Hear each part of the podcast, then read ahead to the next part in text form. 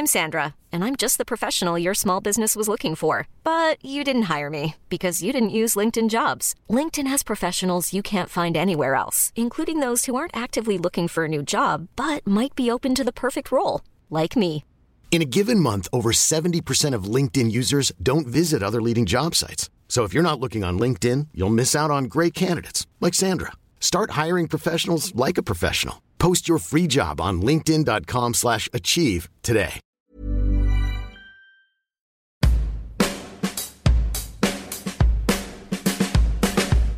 Bienvenidos al Emprepedia Podcast, donde semana tras semana platicamos de diferentes temas de negocios como si fuera una charla de amigos, porque aquí todo lo explicamos con manzanitas.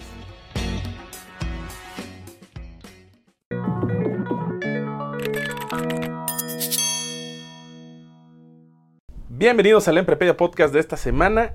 Este episodio pedido a gritos por la gente. Este es el, episodio, pues, eh, el primero regresando del año ya en este 2020. Y ya de por sí nos habíamos colgado un poquito la mano con otros temas. Pero de algo que me estuvieron preguntando ahorita en vacaciones, en vacaciones, en vacaciones es, hablen de impuestos. Estamos locos por los impuestos. Veo las noticias, veo en redes sociales, hay memes, hay todo relacionado hacia los impuestos, sobre todo en la reforma fiscal que se empezó a tratar por ahí de finales del año y se aprobó ya justamente para, para varias cosas que se aplicarán este año 2020. Por eso me da la tarea de consultar al experto, a los que realmente le saben y manejan ahí todo este, este relajo en cuanto a los impuestos. Y por eso tengo el gusto, tengo el placer de tener aquí en esta oficina a Misael Montalvo, socio de impuestos, egresado aquí de tu alma mater, aquí tu casa, el TEC Monterrey. Y, y, pues este, la intención es que, pues creo que pues resuelvas dudas, que así mitos y leyendas de lo que realmente es. ¿Cómo estás, Misael? Muy bien, gracias, Ori. Primero que nada, muchísimas gracias por recibirme aquí en el podcast de Emprepedia. Para mí es un honor. ya teníamos pendiente. Fiel, fiel seguidor, pero ya tenemos pendientes de varios meses estar sí. aquí contigo. La verdad es que me da mucho gusto. Yo sé que ahorita el tema de impuestos es algo, como dirían, este, de moda, algo muy sexy y algo que está llamando la atención. La verdad es que es muy buen tiempo y muy bonito estar dedicando impuestos en estas fechas donde hay muchos cambios. Sería muy aburrido que no hubiera cambios en impuestos, ¿verdad? O sea, sería una profesión este, algo olvidada, pero ahorita no, al contrario. Es una profesión donde estamos día a día actualizándonos y tenemos que estarlo porque la autoridad está so, un sobre paso todo, adelante. Siempre está esta cuestión de que, este, ay, ya me lo voy a marcar amigo contador porque es el que le sabe a los, los Sí, impuestos. Así es. Y por más que, pues, quiero, o sea, eh, creo que todo el mundo sabe que poco a poco pues, esto se ha vuelto más digital. Es correcto. Y se dice, ah, no, va a desaparecer el contador. No, creo que es cuando más trabajo creo que estamos es que, teniendo. e- Es que desgraciadamente en México las reformas han ido encaminadas a que sí, generalmente desaparezca el contador, pero no lo logran porque ellos mismos complican con sus mismas reformas, tanto desde un sencillo trámite ante la autoridad hasta el pago de impuestos. Obviamente toda esta digitalización viene a que la autoridad no confía simplemente en los contribuyentes. Dice, ¿sabes qué? No es una cultura en México, no tenemos ese civismo fiscal de estar ¿por qué, pagando impuestos. Pero ¿por qué no confía? ¿Por qué no confía? Porque lo vemos nosotros mismos que el IVA, la recaudación del IVA y la recaudación del ICR, que marca el presupuesto de ingresos, va disminuyendo y no se alcanza año con año. O sea, hay un déficit en la recaudación y eso lo ven y no confían porque dicen, no es posible que ante las altas tasas de impuestos en México, que es un 30 para empresas y un 35 para personas físicas como tope, no estemos recaudando lo que necesitamos recaudar. Entonces nacen impuestos como el IEPS en la gasolina y otros que es donde sí no se ejecutan. Ahí sí no tenemos nada que Sí, hacer. No, es el famoso IEPS. Eh, eh, ahí sí nos ejecutan a todos porque todos nos movemos con gasolina, excepto los híbridos y los eléctricos, ¿verdad? Pero hasta la electricidad trae su buen jet metido. Entonces, que eso es, por- esto es en la parte de federación. es correcto. Porque también tanto estados como Uh, no, municipios es, otra carga eh, impositiva Es otra carga impositiva. Obviamente es muy triste como en México también está el centralismo y el federalismo todavía. Pega mucho porque estamos hablando que el 80% de los impuestos se quedan en, en el centro y el 20% se distribuye a los estados. Es muy triste que así sea el presupuesto, pero así está la fórmula del presupuesto. Entonces, por eso estados y municipios también tienen que ponerse al día y estar cobrando los municipios pues su predial, el estado el 3% sobre nóminas y otros impuestos, ¿verdad? Que tienen. Que aquí es donde yo quiero empezar ya a, a- a adentrarnos a este mundo de los impuestos. Vamos a enfocarnos un poquito más a, a- a- al ciudadano, al de a pie, a las A personas la raza, físicas. a la raza de general. a, a las personas físicas que, Claro que sí. este eh, hay que poner en contexto que las personas físicas pues somos nosotros, ¿no? Así los es. ciudadanos. Así es. Pero que en este sentido, ¿no? Las personas físicas también tenemos ciertas clasificaciones en, en la es. cuestión tributaria. ¿Nos puedes Así así mencionar así las, Claro las- que sí. las clásicas? cl- claro que sí. Miren, eh, generalmente vamos a tocar el tema de alguien que quiere emprender, ¿verdad? Entonces, cuando alguien quiere emprender, pues tiene varias opciones, un abanico de opciones para tributar. Actualmente está el régimen de incorporación fiscal, El que es el famoso RIF, el famoso RIF. Y ese famoso RIF, pues lo que te dicen es, te vamos a dar 10 años para que te incorpores a las grandes ligas, así les llamamos nosotros a alguien de actividad empresarial, que es tratado bajo la misma ley que alguien, una persona moral, o sea, muy conceptos, conceptos muy similares de ingresos, deducciones, so- solamente la diferencia de flujo de efectivo para personas físicas y un flujo, no un flujo, pero un crédito o una balanza tradicional, vamos a decirlo así, de una persona moral. Entonces, esas son las grandes ligas. Entonces, ahorita entras y tienes el RIF, tienes tributar ya en grandes ligas como actividad empresarial o en tus diferentes ingresos, Por ejemplo, ¿cuándo me conviene ese RIF? Por ejemplo, te conviene, yo diría que siempre te conviene ¿Siempre ese conviene? RIF, Ajá. siempre conviene por dos motivos. La primera, tienes una condonación de ICR, en tu primer año el 100% y cada año disminuye un 10. Por eso los 10 años de invitarte a participar, te está reincorporando. Es un régimen de incorporación. Sí, vaya, en lugar de definitivamente ni facturar ni hacer nada, Exacto. pues al menos es tener de esos perdido, beneficios. veme Ajá. facturando, si facturas al público en general, igual hasta te condono el IVA, etcétera, en un porcentaje, y eso viene un estímulo. Que aquí quiero señalar muchísimo, sobre todo para aquellas profesiones que son a veces medio de freelanceo, que algo que las empresas cuando te contratan piden y exigen es factura. Claro. Porque las empresas lo que quieren es deducir justamente ese gasto. Claro. Y si tú como RIF, pues no, o, perdón, como persona física, tienes ahí cierta actividad y quieres recibir un ingreso por esa actividad, Claro. si no facturas, obviamente no te van a contratar porque pues no va a ser deducible para la empresa. E- Es correcto, en México estamos muy limitados en cuanto a las deducciones y todo se limita a la famosa factura. La factura. Ahí es donde nos regulan a todos. De hecho, en el esquema de fiscalización del SAT, y esto viene desde el 2010 en adelante que pensaron con los famosos códigos bidimensionales, su apunte siempre fue a mi eje central para fiscalizar a todos, va a ser una factura que yo le doy permiso a ellos de hacer las transacciones en el minuto, hora y segundo que le estén haciendo. Esa es la mentalidad del SAT. Tienen que pedirme, siempre que alguien haga una factura, tiene que ver esto. Le está pidiendo permiso al SAT para emitir el comprobante. Ok. Le estoy pidiendo permiso. Cada timbrado, el famoso timbrado, Sí, sí, sí. es un SAT. ¿Me das permiso de venderle a fulanito de tal esto? Y el 66, a ver, cumple la factura con requisitos. Sí, adelante, ya está en mi base de datos. El Oye, que sigue. Este, antes quiero regresar un poquito al pasado. A ti no te tocó. No, No, creo que no. no. Bueno, ¿Recuerdas las, las imprentas fiscales? Uy, completamente. ¿Sí te tocaron las Cla- imprentas fiscales? Claro, claro que me tocaron. Eran las imprentas autorizadas. Sí, y sí. ellos tenían. eh, no, qué tiempos tan bonitos. qué tiempos papel, tan bonitos cuando era papel. Eran unas preocupaciones muy diferentes. Pero creo que es bueno. Creo que es bueno porque sí nos hace falta civismo fiscal aquí en México. Yo le llamo un civismo fiscal a esa cultura de contribuir al gasto público. O sea, como mexicano Es tenemos que- que hacerlo. Hay que, aquí te va, va a empezar esta parte política que nunca me gusta sacar, pero a veces nos quejamos, ah, yo no pago impuestos porque no lo veo reflejado. Pero creo que de- de- la visión debe ser al revés. Es Como correcto. pago impuestos, puedo exigir. Es correcto. Es, es- es Bueno, total. Yo creo que civismo. acabas de, resu- de resumir mi idea. Yo pago para exigir. Así de fácil. ¿Por qué nadie exige? ¿Por qué la autoridad día tras día nos está poniendo más el pie encima con contabilidad electrónica? Y ahora esquemas reportables. Y ahora envíame esto y envíame el otro. Cada día, o sea, dices tú, oye, espérame, me estás cargando de chamba administrativa que no me dejas trabajar. Pero ¿por qué no se levantan los contribuyentes a decir, alto, basta? Pues porque obviamente No, pues, ¿con- con qué podemos hablar porque cómo exijo si no les pago, ¿me explico? Por miedo a que, oye, no me van a revisar, ¿no? Pues ni modo que sigan pidiendo, pues ahí veo cómo veo cumplo. E- ese es el problema en México. Y digo, ojalá después haya muchas modificaciones. A mí me gustaría, saliéndome tantito del tema y que aprovechando que estamos en nuestra alma mater, una clase donde hablen de civismo fiscal. O sea, que a los chavos el problema es que salen con la idea de hacer dinero.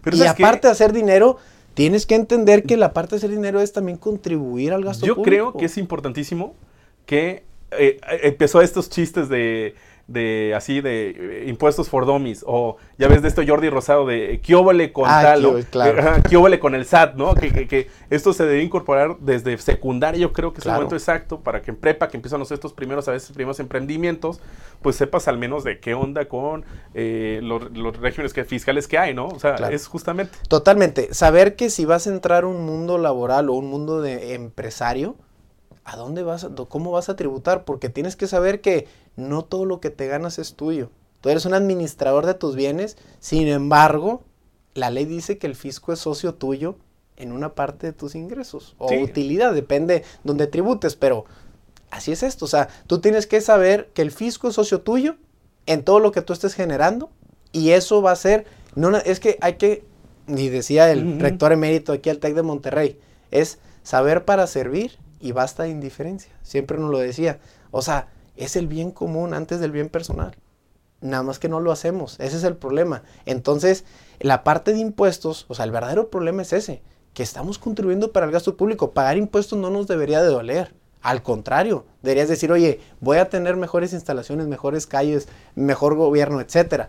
Desgraciadamente es una cultura diferente y lo sabemos. Sí. Ya, Y- nos remontaríamos hasta los No, hasta la época es- de la conquista. Y es esta y- discusión es- de que no pago por el Estado de Derecho, tal, tal, tal, tal, tal. Claro, Pero creo no, que sí debería implementarse en las clases de, de civismo, secundaria, prepa, etcétera. Sí, y bueno, ese signo fiscal. re- resumiendo el tema del RIF, ¿no? Ya para, Así para es. pasar al siguiente, es hasta qué límite, cuánto necesito vender para Claro. continuar Eh, como eh, RIF. el RIF para que te dejen ahí en ese régimen de incorporarte en 10 años, es decir, oye, nada más por año no te vayas a pasar de ventas, no utilidad, ventas de 2 millones de pesos al año y siempre y cuando no necesites título profesional para la actividad a la que te estás dedicando. Eso es importantísimo. Y otra, que mucha gente no, no se mete un poco más a fondo, no puedes ser socio o accionista de ninguna empresa. Si papi o mami te metieron de socio o accionista en alguna empresa, usted ya no puede ser RIF.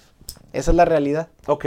Y eso mucha Va, gente no lo sabe. ese yo lo desconocía Bueno, totalmente. o sea, oye, ¿sabes qué? Ah, sí, papi me metió en un rancho ganadero ahí porque necesitaba una exención de impuestos. Pues sorry, pero usted de por vida quemó el cartucho del RIF. porque en teoría ya tienes. vaya, porque ya es un eres, eh, es- es ya eres un empresario. Ya no eres alguien que te estás incorporando a la Sí. economía formal. Ok, ese es buen dato.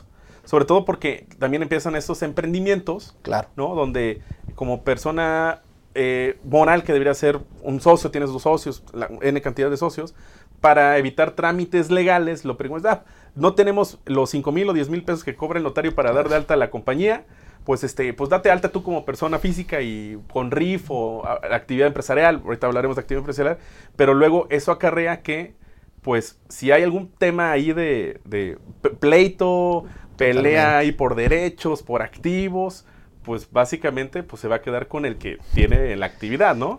Es correcto, es correcto. Estás trabajando en nombre de esa persona. Sí. O sea, es, es muy fácil encontrar negocios y la verdad no ayuda en la presentación, pero es, es fácil Sobre todo cuando también estás buscando ya accionistas Es correcto. externos. O sea, tanto cuando buscas inversiones a cuando buscas un poquito de contratos más serios con empresas, te dicen, oye, o sea, Misael Montalvo, nombre comercial, desfico. Pues no, o sea, no es lo mismo decir desfico, sociedad civil, lo presento como un despacho. y luego sale más caro, ¿no? El hecho de hacer este cambio a... a- Sa- sale más caro porque moral. es correcto, sale un poco más caro porque no es lo mismo empezar de cero y bien estructurado en una empresa, allá con todo lo que tienes, todo lo que generaste y ahora empezar el famoso dolor de cabeza de, oye, pues ahora la empresa tengo que aportarle, tengo que capitalizar y pues el registro público lleva su mochecillo y el 3, Claro. por- el 3 al millar y empieza una serie de costos que dices, oye, pues lo hubiera hecho bien desde el principio. Hubiera adquirido todo con la empresa, hubiera A nombre de la Exacto, empresa. a nombre de la empresa y hubiera hecho una estructura muy bien desde el principio. Entonces, ojo, no estoy diciendo que es para todos empezar con una empresa. Obviamente, si hay empresas o emprendedores que necesitan, oye, no, déjame, esto va arrancando, si voy a empezar como persona física.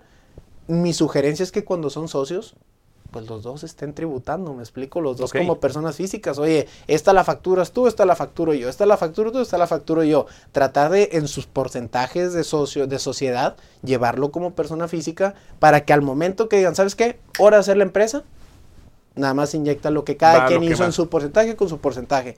Pero es una asesoría que poca gente conoce. Pues da, le matamos ya al RIF. Siguiente. Siguiente. ¿Cuál sería? Sería, Sería la actividad empresarial. empresarial. Desgraciadamente, repito, en México son dos. o RIF o actividad empresarial para empresarios. Listo. Así de fácil. Y la actividad empresarial es muy sencilla. Te comenta tus ingresos acumulables, menos deducciones autorizadas. Tu utilidad la metemos una tarifa que empieza desde un 1% hasta un 35%. Que digamos que es un tratamiento ya muy parecido a como si fuera una SA, una empresa moral. Es correcto, la única es casi lo mismo, la diferencia son dos. Que en lugar de una tarifa, una tabla de que entre menos, menor porcentaje y mayor más porcentaje, la persona moral o la empresa es 30 Al parejo, 30%. ¿verdad? Sobre una utilidad, que es porcentaje, estuve, es equitativo. Entonces, es, esa es la primera diferencia. Y la segunda, como te comentaba, una persona física tributa en base a flujo efectivo y una persona moral en base a crédito. Ojo, hay opciones y hay elecciones que puede hacer una persona moral para tributar en flujo y viceversa, ¿ok? O sea, sí se puede hacer un poquito de manipulación en cómo tributar, pero esa es la regla de oro, ¿verdad? Personas físicas, flujo efectivo, personas morales, a crédito.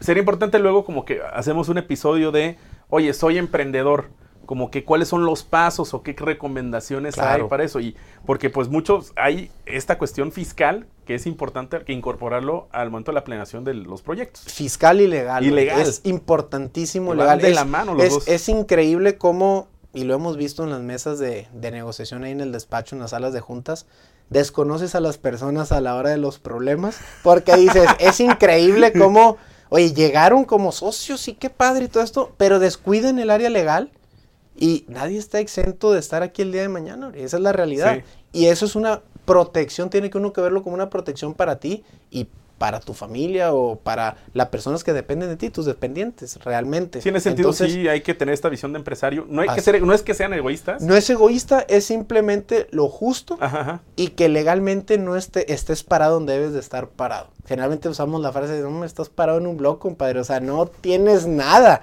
Es realmente porque llega eh, el, el socio que dice, oye, no, hombre, toda mi vida he trabajado y he estado echando ganas, etcétera.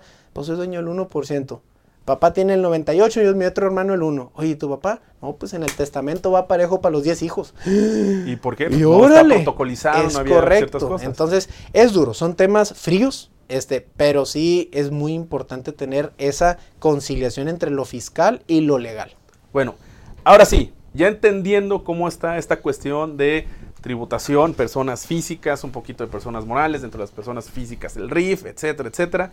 El tema que todo mundo está compartiendo en redes sociales, le tiramos al SAT, que afuera todo el gobierno, este, viva Zapata, etcétera, etcétera, etcétera, es la reforma fiscal. Es ¿no? correcto. Para empezar, eh, aquí quiero. Hay algunas cosas que se empezaron a tratar, si no me falla, por ahí de octubre, que no pasaron. Y sigue la gente pensando que, eh, que sí, sí están ahorita ya en vigencia. Para empezar, no ha entrado en vigor todo, ¿no? Es correcto, es correcto. Esto hay que recordar que todo viene del paquete económico que se presenta en septiembre. Tienen los 60 días para aprobarlo. Aprobarlo. Finalmente, noviembre es cuando se aprueba. Y ya salen reglas en diciembre. ¿verdad? Ese, esa es como la estructura. Entonces, es correcto. Digo, sí se aprobaron hoy. Simplemente están en diferimiento su, vamos a decir, vigencia. ¿Vigencia o La aplicación? vigencia o aplicación. Hay, hay que recordar que la ley maneja al final un- algo que dice transitorios. Y ese famoso transitorios es cuándo viene el guamazo. Así de fácil. O sea, uno lee todo y dices, "Ah", después de que quedas todo asustado, viene la sobada que te dice el SAT. Pero hasta el primero de junio. Uh, gracias. Es lo a que Dios. te iba a preguntar. O sea, no todo em- inició ahorita el primero de enero. No, no, la mayoría inició el primero de enero. Lo que sí brincó al primero de junio es lo de las plataformas digitales, este esquema de retenciones a los que vendan a través de plataformas digitales en México. Y también brincó hasta el 2021 el empezar a avisar los esquemas reportables, que eso es muy interesante. Y los esquemas reportables es cuando un asesor fiscal dice, vende, administra, organiza o cualquier otro. Ah, que quieres decir cualquier otro adjetivo sinónimo, este, así lo marca la ley, por eso lo menciona así. Dice, cuando yo te vendo una planeación fiscal, que ellos mencionan qué consideran planeación fiscal, tú, asesor, tienes la obligación de avisarme lo que está haciendo el contribuyente que tú asesoras. Porque antes todo eso estaba en un umbral ahí en el limbo y ahí es que, es que es muy interesante saber que pues México pertenece a la, a la OCDE, ¿verdad? A la OCDE. Entonces, esta Organización para la Cooperación de Desarrollo Económico este, dio 15 a- acciones o sugirió 15 acciones a los miembros desde el 2015, güey. muy poca gente sabe esto, pero sugirió, oye, ¿quieres mejorar tu calidad de vida y quieres mejorar tu capacidad de, de cobrar impuestos? Aquí te van 15, 15 acciones. Y la acción 12 menciona, haz que los asesores fiscales y los contribuyentes te mencionen las planeaciones fiscales. ¿Qué? Es el 2015. Que esto uno es dice- algo totalmente permitido. que uno dice, oye, pues es permitido. No quiere decir que sea ilegal. Nada más dice, cu- ¿cuál es la idea de esto? Que ellos mismos te digan cómo le hacen para no pagar impuestos, para ver cómo los tapamos con la ley. ¿Me explico? Sí, E- sí. Esa, es, esa es la idea. Que uno dice, es demasiado agresivo lo que están haciendo aquí en México. No hay otro país que lo haga. ¿Ok? Ok. Entonces, pero ya no me metimos que más reportable y regresamos. No toda la reforma fiscal 2020 es correcto, no todo entró el primero de enero. Esos dos rubros son los que brincan un poquito. De ahí en fuera, sí está vigente todo a partir del primero de enero. Que aquí es donde entra el famoso pleito, o no quiero decir el pleito, como que eh, no sabemos, o, o la gente estaba muy nerviosa porque dice, oye, cada vez que ya no voy a ser efectivo. Vamos Ah, a, regresar. las tarjetas. Vamos a regresar a los 90, a los 2000, donde este casi, casi. De por sí ya habíamos estado peleando con el tema de inclusión financiera. Así que es. dentro de la inclusión financiera es la importante que la gente tenga una cuenta bancaria. Como, por cómo se está moviendo el mercado, eh, eh, cómo se está moviendo el tipo de venta, etcétera, etcétera, etcétera. Entonces dice, ya no voy a usar tarjetas de débito ni de crédito porque, híjole, Hacienda va a saber cuánto estoy gastando. ¿No? O sea, ¿cómo Es correcto, e- es correcto. Nada más que hay mucha mala información, o vamos a decir desinformación. Se- o sea, hay esta información que no te ayuda, al contrario, te asusta. Entonces, yo creo que lo más importante es que las personas sepan el verdadero cambio que hubo y qué es lo que ya estaba. Entonces, voy a empezar mencionando lo que ya estaba. Lo que ya estaba es que el Código Fiscal y la ley del ICR menciona algo que se llama discrepancia fiscal. ¿Qué es la discrepancia? Discrepancia fiscal lo vamos a resumir en cuando en un... Menciona la ley así, yo estoy en contra porque pues, tú puedes tener ingreso un año y gastar en otro. Pero ellos dicen, cuando en el mismo ejercicio, que en México se maneja año calendario, cuando en el mismo ejercicio tus ingresos sean menores a tus gastos, usted tuvo discrepancia fiscal. Quiere decir que no me declaró ingresos. La lógica, ¿no? Dices, oye, gastaste 100 y me declaraste Pues, ¿de 50. dónde salió pues, ¿dónde sacó los otros 50, compadre? No me declaraste, págame. Ese es lo primero que te digo, Sí, págame, sí, te va. sí. Entonces, obviamente, pues salieron políticos ahí haciendo sus promociones de que no, que el SAT está haciendo esto en las tarjetas. Pero lo que ya estaba es ese artículo de discrepancia fiscal y siempre el SAT ha podido realizar las famosas compulsas, que es pedir información a las instituciones de crédito. ¿Ok? Eso sin mencionar que estados de cuenta ya están timbrados, que los intereses ya están timbrados, o sea, eso ya está. Que a partir, eh, corrígeme, yo creo que ya trae tres años, si no me falla la memoria, que la declaración es automática, justamente porque al momento que tienes un ingreso, un salario, y tienes ciertos, pasas a la factura, pagas con, con... Ah, porque eso es también importante. La mayoría, si no una gran parte de los gastos pueden ser deducibles simplemente, o sea, por el hecho de que pases la tarjeta. Es correcto. O sea, eh, hay, hay que entender que para que algo sea deducible, divídanlo en un 50% que la factura esté correcta y otro 50% en la forma de, De pago. pago. Si dices tú, ellos, la ley te dice, oye, arriba de dos mil pesos no puedes pagar esto. Y deducciones personales, que estamos hablando que el dentista, que el psicólogo, que el nutriólogo, que el seguro de gastos médicos, que los intereses de mi crédito hipotecario, etcétera. Todo eso te comenta, si es en efectivo, no es deducible. Punto. Por Así eso mucha gente empieza a pelear cuando es la declaración que ya está todo machado, ¿no? Exacto. Y Oye, no, no aparece que eh, mi doctor, que no sé qué cosa. Pues sí, porque al doctor le pagaste en Ahí efectivo. va, va a venir, nada más te va a venir. No, se considera deducible estas. Sorry, compadre. Y ahí uno dice, oye, pero, y lo peor, y me ha pasado. Oye, sí la pagué con tarjeta. Mira, aquí está mi tarjeta de crédito. Sí, pero le puso efectivo en la factura. Eso y pasado. viene el dolorón porque dices, pero yo lo hice bien. Pues ahí está el 50% que no cumpliste, la factura. ¿Me explico? Sí, sí, sí. Pagaste bien la forma de pago, pero la factura viene mal, no es deducible, compadre. Y eh, así es la realidad y duele porque es un gasto y es, créeme, lo que escucho los empresarios todos los días es que en México es imposible, tienen dos mil requisitos para hacer deducible un gasto. Pues sí, hay que entender que la chamba de la autoridad ahorita eh, o del SAT es cobrar. ¿Y cómo cobran? Pues dificultándote un poquito la deducción autorizada. La palabra es deducción autorizada. Autorizada. Una cosa es deducción, otra cosa es que es autorizada. Autorizada. La autorizada es donde entran los requisitos de la factura, de la forma de pago, etcétera. Que yo creo que aquí que empieza esta discusión, yo entiendo que las personas se molestaron por, por, por, sobre todo en este apartado, por desconocimiento, Claro. pero yo creo que no va en contra del cliente. Tú como consumidor, o sea, el hecho de que pagues algo con, con tarjeta, que ya entendimos que está siempre, ya, ya lleva un buen rato así, yo creo que va más para que realmente las empresas o las, empres- las actividades empresariales, pues sí, pues eh, eh, demuestren que, que paguen sus impuestos, ¿no? Mira, Aquí pasan los es- clásicos restaurantes Claro. de que por el momento no aceptamos tarjeta. Claro. Pues es totalmente efectivo y ahora sí tendrías No. que pagarlo. Bueno, a mí me da risa cuando vas a un restaurante y te dicen, antes de que te den el ticket, disculpe, ¿va a necesitar factura? Pues sí o no, es mi problema, ¿no? O sea, a mí dame el ticket y que venga una página ahí donde facturar o voy al escritorio y facturo. Pero ¿por qué la pregunta de va a requerir factura? Me explico, o sea, desde ahí ya te sientes como que, oye, pues, ¿qué están haciendo cuando no requiero factura? Exactamente. O sea, es, es algo de inconformidad.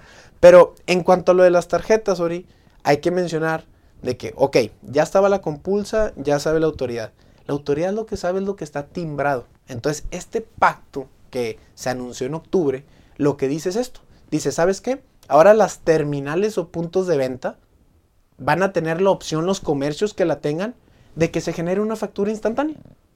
Y ya ¿De no acuerdo? tengas esta bronca de ingresar los datos. De- o- esa- exactamente, que te dice que te apoye, que te apoye un poquito, este, a ti, en el- así lo están vendiendo, que te apoye a ti comercio a la facturación, que sabemos que es un gorro administrativo sí. lo que te damos, entonces esa factura global de que tienes que tener todos los tickets, entonces te dice, mira, vas a, a realizar esta factura instantánea y tu comercio ya vas a estar más tranquilo en cuanto a tu administración. Pero Ori, no viene nada más a pegarle a esos comercios. O sea, esos comercios realmente hoy en día lo que pasa con tarjeta ya lo están declarando. Sí. No, sí viene a pegarle a personas físicas porque ahora ya hay un timbrado de lo que está gastando. Y ahorita te voy a decir varios ejemplos de por qué no estoy de acuerdo. Porque dice, ok, se hace un timbrado. ¿Ok? Eh, Ori Orozco aquí este, fue a tal comercio y le van a mandar al saldo información de tú con esta tarjeta gastaste dos mil pesos. Ok. Pero ¿qué pasa, Ori, si estás de viaje del TEC y pagaste con tu tarjeta y te van a hacer un reembolso? Y pides la factura al TEC. Porque tú puedes, Sí. aunque se genere la instantánea, viene muy claro en el SAT que eso no sustituye a la factura. Eso es nada más información que el SAT quiere saber. Entonces, ellos tienen que ser como No, quiera su no global. había pensado en eso. Entonces dices tú, oye, pues ¿qué pasa si estoy de viaje, es un viático, lo pago con mi tarjeta, pero pido la factura al TEC para que me reembolsen? Todo eso Sí. son broncononas Sí. en las que se van a meter las personas en decir, oye, caray, o sea, imagínate todos los reembolsos que me hicieron, me va a llegar un nombre, me va a llegar pero una línea de captura del SAT así de que, oye, tienes una discrepancia fiscal de tanta cantidad, ahí te encargo ahora la aclaración que tienes que hacer o de las que, oye, cancelaciones, o sea, tendría que haber cancelaciones de esas facturas. es correcto. Y, y ahora, ahora imagínate de que, oye, ¿sabes qué esa? No, mira, no son ingresos míos. Te voy a hacer una aclaración. Tanto fue facturado al TEC y aquí están las facturas. Y me reembolsaron, aquí está el reembolso. Imagínate ponerte a hacer esa chamba en lugar de que te dejen crecer como empresario. Se empieza a volver operativo. Y deja de ser estratégico. Totalmente. O sea, esto ya se vuelve una carga administrativa tremenda, pero a lo que vamos, están tratando de fiscalizar. Es completamente fiscali o sea, fi- eh, es con un fines fiscales y con fines de cobrar más impuestos a las personas físicas. O sea, completamente viene por ahí. Repito, los comercios ya lo están haciendo. Lo que entra en el banco ya está regulado. Te tengo una pregunta juvenil ahí de los estudiantes. Oye, me la hacían en la mañana. Oiga, profe, pero entonces, ¿qué va a pasar para mí que semanalmente mi papá me transfiera a mi cuenta? O sea, yo ahora voy a tener que pagar impuesto de eso que me transfiere mi papá. Bueno, el mismo artículo que habla de la discrepancia fiscal menciona en el último parrafito algo muy hermoso y muy precioso que dice transferencias entre cónyuges, línea recta, para arriba o para abajo dos generaciones, no se consideran para temas de discrepancia fiscal. O sea, depósito de papi, mami, de mi hijo, mi hija, O mi nieto, arriba. nieta o Ajá. mis abuelos, o de mi esposa o esposo, Nel. no se consideran. Eso es bien importante aclarar, porque Es correcto. eso de decir, ay, no, ¿y ahora qué va a pasar? ¿Qué? Voy a sacar el dinero y se lo voy a dar en efectivo. te voy a decir una asesoría, digo, aquí gratis, al cabo con Ori regalamos todo. Pero la asesoría siempre ha sido, sean conservadores. Desgraciadamente en México no se han actualizado muchas leyes. Y uno es el Código Civil. Y el Código Civil habla de cuándo un contrato de donación debe ser escritura pública. ¿Y qué crees, Ori? Arriba de 5 mil pesos tiene que ser escritura pública. Entonces, ¿qué significa ir al notario a hacer un contrato de Sí. donación? Digo, que te cuesta aparte registro público y todo. Pero te sale más caro el contrato que el donativo. Pero el punto es, sean conservadores. Una asesoría que se hace a nuestros clientes ahí en Desfico es, sabes que si tuviste donativos, aunque sea de tu cónyuge, aunque sea de tu papá, tu hijo, si son cantidades considerables, vamos a hacer un contrato de donación antes de que finalice el año mencionando todos los depósitos que recibiste y puedes dormir con la tranquilidad de que tú decláralo como un donativo al final. Otros ingresos donativos. No hay impuestos, no, no es acumulable porque dos generaciones arriba o abajo o cónyuges, pero decláralo con su contrato. Ojo, cantidades grandes. Cantidades pequeñas, no te preocupes. La ley marca que si no, no rebasa en su total 600 mil pesos, por ejemplo, en todo el año, no tienes necesidad ni de informarlo. Ahí te va, porque esa es otra pregunta. Para, para este, ya para un, po- los, po- los un poquito más adultos, ¿no? Claro. Oye, fíjate que tengo un changarrito o me cae un dinerito extra que pues no lo quiero tener guardado y pues voy al banco y lo deposito.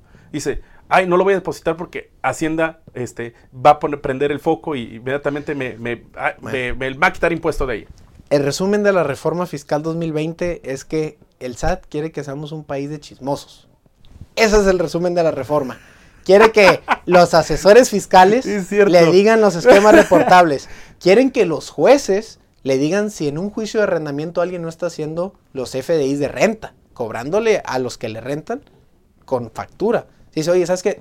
Puede pasar, un juicio de arrendamiento. Oye, no me está pagando fulanito de tal, tenemos un contrato, te voy a demandar Es- eso por no es pagarme. importante. Sí, te voy a demandar por no pagarme. Ok. Van a juicio de arrendamiento ¿Y lo facturas? primero que va a decir el juez es, ¿dónde están las facturas que no te ha pagado? Caray, apenas entró en este año. No, Dice, pues ¿cómo yo- juez? yo siempre iba a la casa a recoger. Exacto, no, no, pues me pagan efebo, la verdad es que pues no hay factura. Ahí el juez ahora lo que te va a decir por ley es, país de chismosos. O factúralas ahorita, o le digo al SAT que no facturas. Tú eliges, te doy este plazo. No, pues ya, las facturo. Oye, ¿o ¿sabes qué? No las voy a facturar, señor juez. No quiero. ¿Puedes ponerte ese plan? De acuerdo, el juicio sigue. Nada más le voy a avisar al SAT. Y avisito para el SAT. ¿Me explico? Entonces, ya estamos los asesores fiscales de chismosos, los jueces de chismosos, los notarios llevan años, Años de chismosos, chismosos. con el declaranoto. O sea, sí. no, hombre, mucha gente le llegó. Oye, ¿sabe el SAT que vendí una casa? ¡Qué barbaridad! No manches, me están checando. pues el primer Pues el- el el- cambio de ahí en la firma el notario te hace firmar el aviso de ley de lavado de dinero, esto, Sí, esto y sí, sí. otro. Entonces, a lo que voy, ya todos los profesionistas ya somos chismosos. Y lo peor, que en el esquema reportable hay pues contadores y abogados, generalmente como asesor fiscal. Y dice, el presente, o sea, el presente artículo no constituye ningún rompimiento o incumplimiento del secreto profesional. O sea, si un abogado puede chismear la hacienda, eso no se considera que estás rompiendo el secreto de abogado o secreto profesional. Entonces tú, ah, caray, o sea, como una ley fiscal me está brincando un derecho que yo tengo al contratar un abogado, por ejemplo, ¿verdad? Yo tengo un abogado y le digo, oye, pues no digas, es secreto. Bueno, el SAT dice en, en la ley, dice en el código, que no, que eso no, considera, no se considera este, un incumplimiento al secreto profesional. Entonces tú, oye, pues somos desgraciadamente ya un país de chismosos a partir del 2020, donde todos nosotros nos estamos poniendo la soga al cuello entre nosotros. Esa es la realidad. Pero, ¿por qué ocurre esto? Obviamente porque no pagamos impuestos. Volvemos al tema Sí, con el que empezamos. empezamos, No ajá. tenemos el civismo fiscal. Entonces, otra cosa. La utopía de un sistema tributario es que no hay impuestos ni indirectos, ni que haya retenciones. ¿Qué me refiero con impuesto indirecto? El IVA o el. IEPS. Oye, ¿por qué me lo están metiendo Eso, en los eso, productos? eso siempre ha sido O sea. ¿Por qué? ¿Por qué tengo que pagarlo nada más por consumir? Pues encontraron que es una manera de poder fiscalizar a las personas, porque dicen, oye, si yo me espero que me paguen de sus utilidades y de sus ingresos, No, hombre, nunca. no, hombre, no, no, no nos alcanza ni, no les alcanza ni para Santa Lucía. Si la gente pagara su impuesto sobre la renta, la tasa IVA automáticamente baja, bajaría. JEPS baja, porque realmente esa es la utopía de los impuestos, ese es el deber ser. Oye, paga sobre la riqueza que generes. Tú debes de compartir de tu riqueza para el gasto público, para un bien común. Esa es la utopía. Pero nos meten IVA, nos meten JEPS y nos meten algo, una figura que está creciendo mucho en México, que es la retención de impuestos. En lugar de ir disminuyendo, al contrario, en México la están aumentando. Y te tengo varios ejemplos. Échale, Si usted, si usted invierte y le pagan intereses, en estos últimos dos años ya triplicaron la tasa de retención. Estaba en 0.58% y va en 1.45% de tu capital. Y esto, oye, si yo tengo un millón de pesos, 14, y, te, vamos a decir, te van a estar reteniendo 14.500 pesos al año Que de impuestos. también es parte de los mitos y realidades. Claro. Pues sí, desde siempre una inversión, el ahorro que, que lo tienes invertido en algún Siempre generaba una retención. Siempre generaba una retención. Pero ahorita la triplicaron en dos años. que oye. el pleito creo que estaba mal enfocado. Ah, ahora por ahorrar e invertir, me van a cobrar impuestos. No, siempre te han cobrado siempre, impuestos. siempre ha estado. El pleito ahora es, o debería ser, es que lo han aumentado. Y es que no aumentaron el impuesto. Es- No. eso, eso es lo que AMLO va, va con su banderita. Sí. Bueno, no lo aumentaste, pero sí me estás ejecutando más en los meses. Oye, pues bueno, vamos al ejercicio, hacemos la anual y si me sale a pagar te pago. Porque al final, cuando se hace la declaración, es correcto. ahí es cuando puede ver la devolución. Es correcto. Entonces, entre mayor retención, muy probablemente vaya a haber más saldos a favor. El problema es que en México también es un martirio pedir la devolución de impuestos. A pesar de que ahorita ya se ha facilitado las cosas. Se han facilitado y existe la devolución automática y tiene sus regulaciones de que si es menos de 50 mil pesos te la pueden hacer automática, pero no es sencillo, o sea, se va al trámite y cualquier cosita, ay, es que esto dice efectivo y no es y te la trueno y luego dices, bueno, pues ahora pide la manual, caray. La pides manual y te llegan las 25 modificaciones. puntos que Ajá. tienes que cumplir de requerimientos y requisitos y mándame información y mándame tus estados de cuenta y hazme un papel de trabajo de todos tus ingresos con las facturas. Y estoy, pues para los 5 mil, 6 mil pesos que me salió de saldo a favor no los vale. Otra pregunta. Me lo preguntaba ahí un cuate. Oye, voy a vender mi coche, pero lo voy a vender, pero pues no quiero cargar el efectivo. Pedí la transferencia. Sí. ¿Me va a cargar el payaso el SAT? Completamente, si no lo factura. Completamente. O sea, digo, esa es la, esa es realidad. No es mito, eso sí es realidad. Esa es realidad. Esa es realidad. Aquí la situación es, Ahí sí siempre va a tener que tenerlo en efectivo. Desgraciadamente, Porque sí, ya es un porque- importe. Por- es que si ese bien lo vendiera, eh, es que va- vamos a aclarar nada más aquí, algo, es un bien personal, ¿de acuerdo? Que muy probablemente compró, compró y no lo hizo deducible. Entonces, sí, pero si lo compró con ingresos fiscales, no, no debe de tener él ningún problema. Pues le costó una cantidad, nunca lo dedujo como inversión en ningún lado, era mi bien, mi, Sí, mi me- vehículo, lo vendo, pues no hay ningún problema, mételo a tu cuenta. ¿Cuál es el problema? Tienes la justificación de cuando lo compraste y lo vendiste. Ahí no hay problema. Lo que se viene es el origen, que muy probablemente compran el vehículo en, eh, eh, en su momento en efectivo, y bueno, ya con la ley de lavado, pues entre Tiene transferencia y efectivo, etcétera, pero pues ese dinero no lo tengo fiscalizado, la verdad es que lo bancaricé y nunca lo declaré, pues obviamente al momento de la venta es lo mismo, es la regla de oro. Si entra fiscal, sale fiscal. Si entra no fiscal, sale no No fiscal. fiscal. Así de fácil. Entonces, ahí la ventaja de los vehículos es que todavía existe la figura del endoso. Todavía nos están permitiendo endosar la facturita. Porque e esa factura todavía sigue siendo física. Es correcto. Que no lo crean. Es correcto. Hay que llevar la factura física original o al menos una copia de la primera factura y luego el endoso de la factura y el Instituto de Control Vehicular pues hace el cambio de propietario. Entonces, por eso ha funcionado. Que no escuche esto nadie del SAT porque lo que sigue es ir, a- es ir con los de Instituto Sí. de Control Vehicular y decir, a ver, pásame un listadito de los vehículos que tiene fulanito, fulanito, fulanito, fulanito. Entonces, otro tip para todos los que escuchan en Prepe, te están llevando una asesoría, qué Oh, no, gratuita. el público. Eh, este, la realidad es que la recomendación ahí que cuando son bienes, vamos a decir vehículos de ustedes para uso personal y no lo van a deducir en los negocios, pidan la factura con RFC genérico en las agencias. No hay ningún problema por hacerlo. ¿Sabes qué? Si a mi nombre, el vehículo, pero no le pongas mi RFC, ponle XAXX010101 tres ceros. RFC genérico, público en general. Ahora, ¿y para, o sea, cuál es el, cuál, cuál ¿Cuál el es, tratamiento cuál ahí? es el tratamiento ahí? Que tú le estás diciendo al SAT, la agencia le está diciendo al SAT, le estoy vendiendo un vehículo al público en general. No me veo o sea, no le interesa deducirlo. ¿De acuerdo? Entonces, tú como persona te proteges al menos que automáticamente Cuando lo el SAT vendas- no sepa, no, el SAT no sepa que lo compraste para empezar. Ok. ¿Me explico? Sí, claro, claro. Entonces claro. tú, oye, pues lo compró. XXXX010103 ceros. Ah, pues qué chulada. Entonces, esa es una asesoría muy importante. Si oye, lo vas a usar para ti, pide, todo el mundo va. Mi RFC es este, pues bien contento Sí, que compraste el carro, ¿verdad? claro. Pero no, hay que pensar y decir, no, dámela con, pu- con RFC genérico. Ahora decir que lo estoy ma- aquí mal informando, pero es una asesoría muy buena. Sí, ¿me sí, sí. Oye, hablando de civismo fiscal y dándoles tips. No, pero al final es, es- es uso personal. Es correcto, es de uso personal. Pónganle RFC genérico porque pues, no lo van a deducir y el SAT no sabe que lo compraste. No, de la, no con el CFDI. Vas a registro, o sea, Instituto de Control Vehicular, sin ningún problema. Te dan tus placas, todo porque viene a tu nombre. O sea, tu nombre viene bien. Nada más el RFC viene genérico. ¿Cuándo, cuándo el SAT empieza a poner como foco? O sea, de esto que yo voy o me transfieren o voy al banco, lo pongo en mi. Mira, no, realmente son dos cosas las que pegan. Cuando el efectivo sobrepasa 15 mil pesos por institución bancaria. ¿Eso por la ley? Por es le- eso es por la ley de lavado de dinero. Ajá. Los bancos tienen que mandar un aviso al Un SAT aviso, eso- de que, oye, Francisco o Misael depositaron 15 mil, desde 15 mil cerrados, ¿eh? 14 mil 999, ahí no. pero ahí fuera- 15 mil para arriba, sí. Sí. o sí, el banco le va a decir, ojo, en total de tus cuentas de ese banco. Si tengo tres cuentas, pues si le deposité cinco a cada una, vámonos, va aviso, ¿de acuerdo? Entonces, esa institución bancaria avisa. Por los que querían al SAT. pulverizar. ahí, Exacto, ajá. que dice, oye, no, pues abrí seis cuentas, todas en la firma, todas en este banco, Ajá. y ahí le deposité. No, compañero, pues es lo mismo, Lo o sea, mismo. al final de cuentas. Entonces, son 15 mil por banco, si pueden abrir varias en varios bancos, vamos a decirlo así, pero es 15 mil por banco, ellos tienen que dar un aviso cuando sean depósitos en efectivo, y ese es el primer foco rojo. El segundo foco rojo son parámetros de ley de lavado de dinero que la Comisión Nacional Bancaria le pide a los bancos que tengan cuando haya una actividad irregular en alguna cuenta. Y ahí va aviso a la CNBV, a la UIF y al SAT.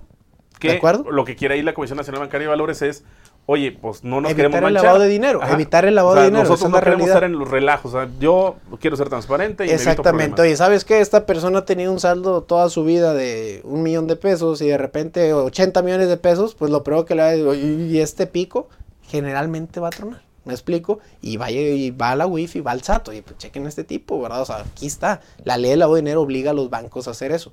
Cada banco tiene sus parámetros y depende del comportamiento de las cuentas. O sea, no hay ciencia cierta en eso de decir 20 mil pesos. 50 No, no hay un número. Lo que hay son parámetros internos de los bancos por comportamiento de cuentas bancarias. Decía aquí este eh, una compañera de trabajo, oye, fíjate que pues recibo de mi marido, me deposita, que no es cosa, pero aparte estoy en el tema de, de que le vendo, vendo abón, vendo estas cosas así de, esquemas piramidales. es- esquemas piramidales, pero pues ya me lo deposita la gente.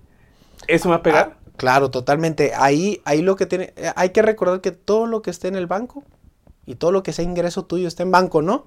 Usted tiene la obligación de declararlo. Obviamente tenemos la costumbre, bueno, nada más lo que está en el banco y me pueden comprobarlo, el F1 no lo declaramos.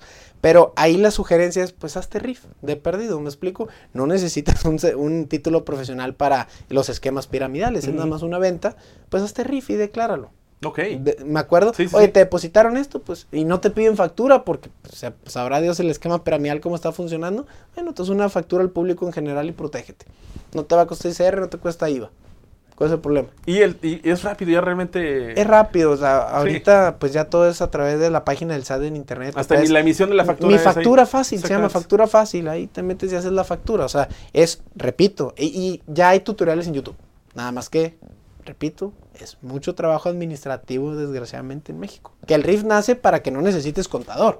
El problema es que, el problema es que necesitas ponerte a ver videos de YouTube por mediodía para poder Que es donde entenderle. pesa los cambios, es donde ahí pesa, ¿no? Que Claro. es, trae una carga de trabajo operativa que Completamente. terminas dejando de ser estratégico, de operar la compañía para estos sí, temas. pues para que no venga ni el SAT te deje sentado en un bloque. Es la realidad. Sí. Es esto, oye, pues órale, ahora necesito una. Es impresionante cómo en los últimos años los departamentos contables y fiscales han crecido en las empresas.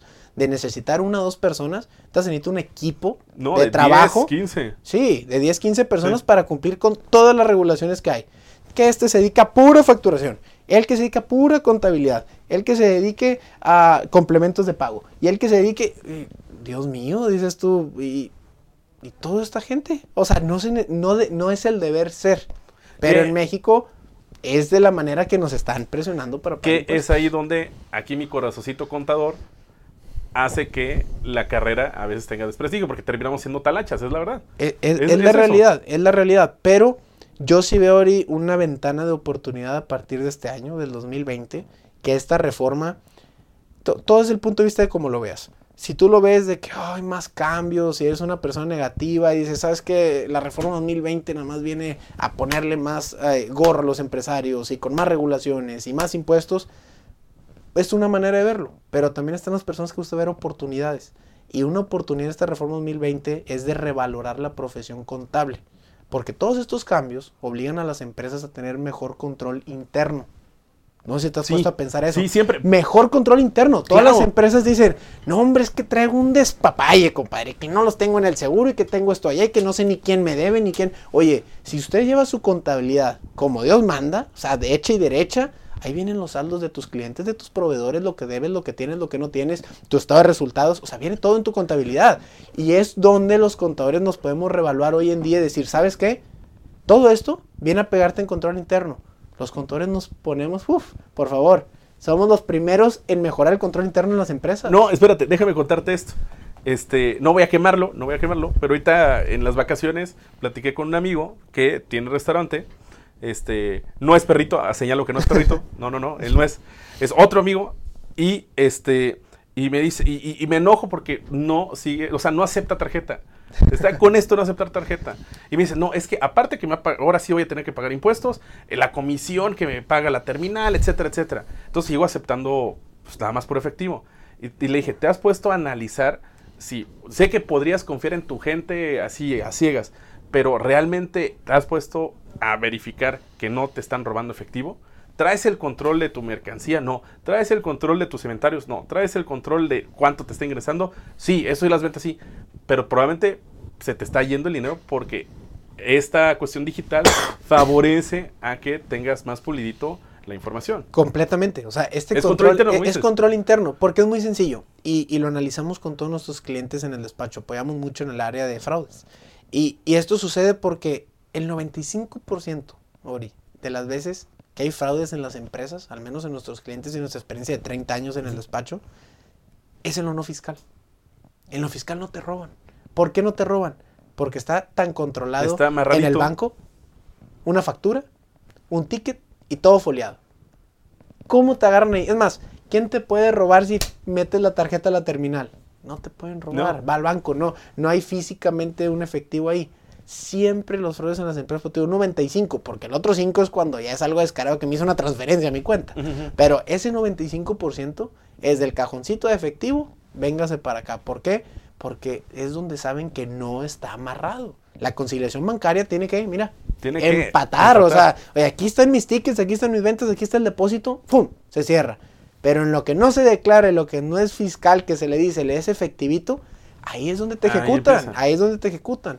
Entonces, sí la autoridad viene a mejorarnos los controles internos. Y nosotros como contadores tenemos que revalorar nuestra profesión empezando más este año porque ya no duele mucho y lo digo, muchos colegas desgraciadamente han hecho eso, o sea, están lo que están haciendo es pues devaluar la, la- la profesión. Entonces, viene a un cliente y le dices, "Oye, pues tienes un excelente negocio, pero te falta control interno, te cuesta tanto." ¿Cómo crees, fulanito, por 100 pesos, 200 más de la contabilidad al mes? campeón. Pues no, o sea, desgraciadamente el control interno es algo muy importante que a nosotros nos gusta mucho, que a partir de estas reformas, por miedo si tú quieres, Pero- pues los empresarios están corrigiendo Sí. su control interno. Sí, sí, Entonces, esa es la oportunidad que yo veo. No el quejarnos de esta reforma 2020, sino el decir, ¿sabes Es la qué? oportunidad de realmente es la oportunidad de realmente, no nada más estar en regla en impuestos, sino en regla en mi empresa. Porque una empresa sana garantiza éxito, pero una empresa que no está sana en sus entrañas está destinada al fracaso. Así de fácil. Eso es el consejo matón de este episodio. Ya van, aunque no lo creas, van 45 minutos. ¿Cómo crees? Esto nos ha ido muy rápido. volando. Último consejo, algo que le quieras decir a, a- a- los emprendedores, a las personas que eh, son asalariadas, que trabajan en una empresa, sobre el tema de impuestos. Claro que sí. Yo creo que el consejo sería que siempre busquen la asesoría profesional de alguien, que no tome nada por hecho o que no quieran realizar todos. Hay expertos en cada área. Entonces yo les diría, aunque sea un amigo, aunque sea un compañero o aunque sea una asesoría de una hora con alguien, pero que vayan sobre pasos firmes. ¿De acuerdo? O sea, que no arranquen algo simplemente con ese espíritu emprendedor y después estén ahí como construir una casa de paja que después se la lleve el viento, Viento. ¿verdad? Decir, vamos a empezar con bases firmes y buenos cimientos. Entonces, hay muchísimos, pero muchísimos asesores fiscales que los pueden apoyar. Aquí está llenísimo de- en, en la zona metropolitana de Monterrey, que en verdad les pueden dar un muy buen consejo y les pueden ahorrar muchos problemas a futuro. Entonces, ahora sí, el comercial, ¿dónde te pueden localizar? ¿Dónde pueden eh, localizar tu despacho? Claro que sí, este, la página de internet del despacho es desficosc.com.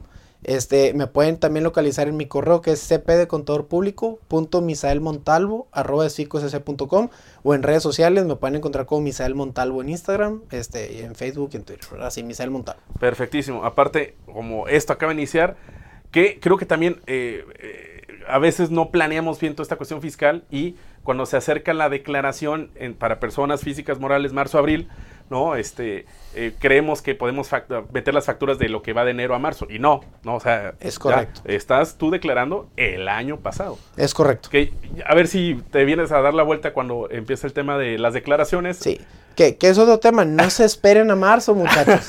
Desde ahorita vayan juntando toda la información. Es digital, está en la página del SAT. Este, hay en verdad, el mismo SAT tiene excelente material en YouTube donde vienen todos los tutoriales de cómo checar tus facturas. muy buenos. Muy buenos. Y, la verdad, hasta, hasta cuando uno tiene duda de cómo hacerlo, en lugar de ir más a la resolución, va el tutorial. Es más rápido. Sí, sí, sí. Entonces, usen esos tutoriales. Yo sé que, o sea, una asesoría a lo mejor puede ser cara. Bueno, empiecen con los tutoriales. Métanse esa información en sus tiempos libres. Repito, no es lo ideal. No es lo ideal que un empresario esté metido en esto. Sin embargo, es bueno que tengan conocimiento mínimo de lo básico. Tiene hasta streamings que hacen ahí la gente del SAT muy buenos. La verdad es que no le tengan miedo a la página. Este, eh, Ya no entren tanto a, Facebook y entren a la página del SAT, que al menos que estés escuchando el contenido que están lanzando. Así es. Bueno, esto fueron casi una hora de contenido sabroso, pero muy importante que todo el mundo me lo estaba pidiendo a gritos. Y este, pues aquí el consejo es que eh, pues sigan en Prepedia, en Prepedia a la vanguardia como siempre, porque aquí todo lo explicamos con manzanitas. Nos vemos la siguiente semana. Bye.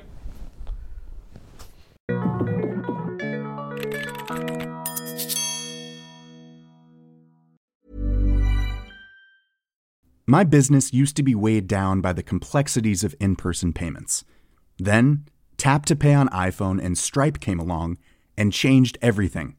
With Tap to Pay on iPhone and Stripe, I streamlined my payment process effortlessly. Now I can accept in person, contactless payments right from my iPhone. No extra hardware required. What's truly remarkable is how I can cater to all of my customers' payment preferences. Whether they're using cards, Apple Pay, or other digital wallets, Tap to Pay on iPhone and Stripe ensure a smooth checkout experience every time. And it's not just me. Stripe helps businesses of all sizes, from local markets to global retailers, scale quickly and stay agile. To learn how Tap to Pay on iPhone and Stripe can help grow your revenue and reach, visit stripe.com/tapiphone.